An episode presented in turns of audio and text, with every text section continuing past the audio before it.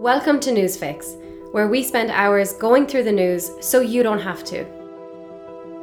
Panic in Downing Street, same-sex marriage in Chile, guns in Colorado, and sex in the city. Kind of. It's Thursday, December 9th. Here's your Newsfix. So, was there a party or not? Well, Allegra Stratton, the woman in the ITV exclusive seen laughing about the suggested Christmas party, resigned yesterday while making an emotional on-camera statement. Prime Minister Boris Johnson started Prime Minister's questions by apologising unreservedly for the offence that it has caused and the impression that it gives, adding he was also furious to see that clip.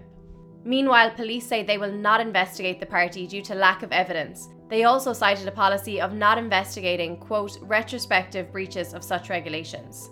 There's no doubt it will remain one of the top stories today. We'll keep an eye for any updates.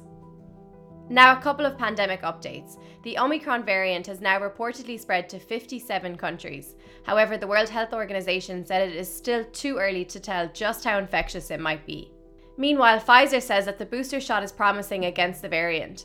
The pharmaceutical company has said that a third dose of its vaccine provides a similar level of effective antibodies from the Omicron variant as two doses did for other strains of the virus. In England, a Plan B will introduce new measures from Friday, including the need to wear face masks in many public settings, plus advice to work from home if possible. However, many noted with scepticism the decision by the Prime Minister to hold a 6 p.m. news conference on this yesterday, with many suggesting it was an effort to impact the coverage of the Christmas party fallout. Finland's 36-year-old Prime Minister had to apologise after she went clubbing over the weekend, despite knowing she had been in close contact with the Foreign Minister who had tested positive. And lastly, in Ireland, the government is expected to announce new financial support measures for businesses negatively impacted by the pandemic. RTE News noted it will be targeted at those in the, quote, hospitality, late night and live entertainment sectors. Now, two societal shifts to update you with today. New Zealand has outlined a plan to ban young people from ever being able to purchase a packet of cigarettes in their lifetime in an effort to crack down on the damages of smoking. In terms of what this means, well, from 2025, people aged 14 and under will never be allowed to purchase tobacco products. And Chile has legalised same-sex marriage after the bill was overwhelmingly approved by Parliament. It is the sixth of 12 nations in South America to legalise same-sex marriage. In terms of the bigger picture here, the change is viewed as a blow to the Conservative presidential candidate Jose Antonio Kast, who has previously said, quote, "Society works best with heterosexual couples." A story we're keeping an eye on this morning, Brazilian football legend Pele was hospitalised again for chemotherapy treatment. According to widespread reports, he is in a stable condition and is expected to be released within a few days. He is being treated for a colon tumour.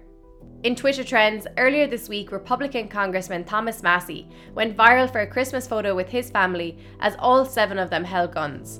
Now another Republican and staunch gun rights activist, Lauren Boebert, is hopping on the trend by releasing a photo of her alongside her four young sons who all pose with guns. Representative Alexandria Ocasio-Cortez, also known as AOC, responded to the tweet saying, quote, "Tell me again where Christ said use the commemoration of my birth to flex violent weapons for personal political gain."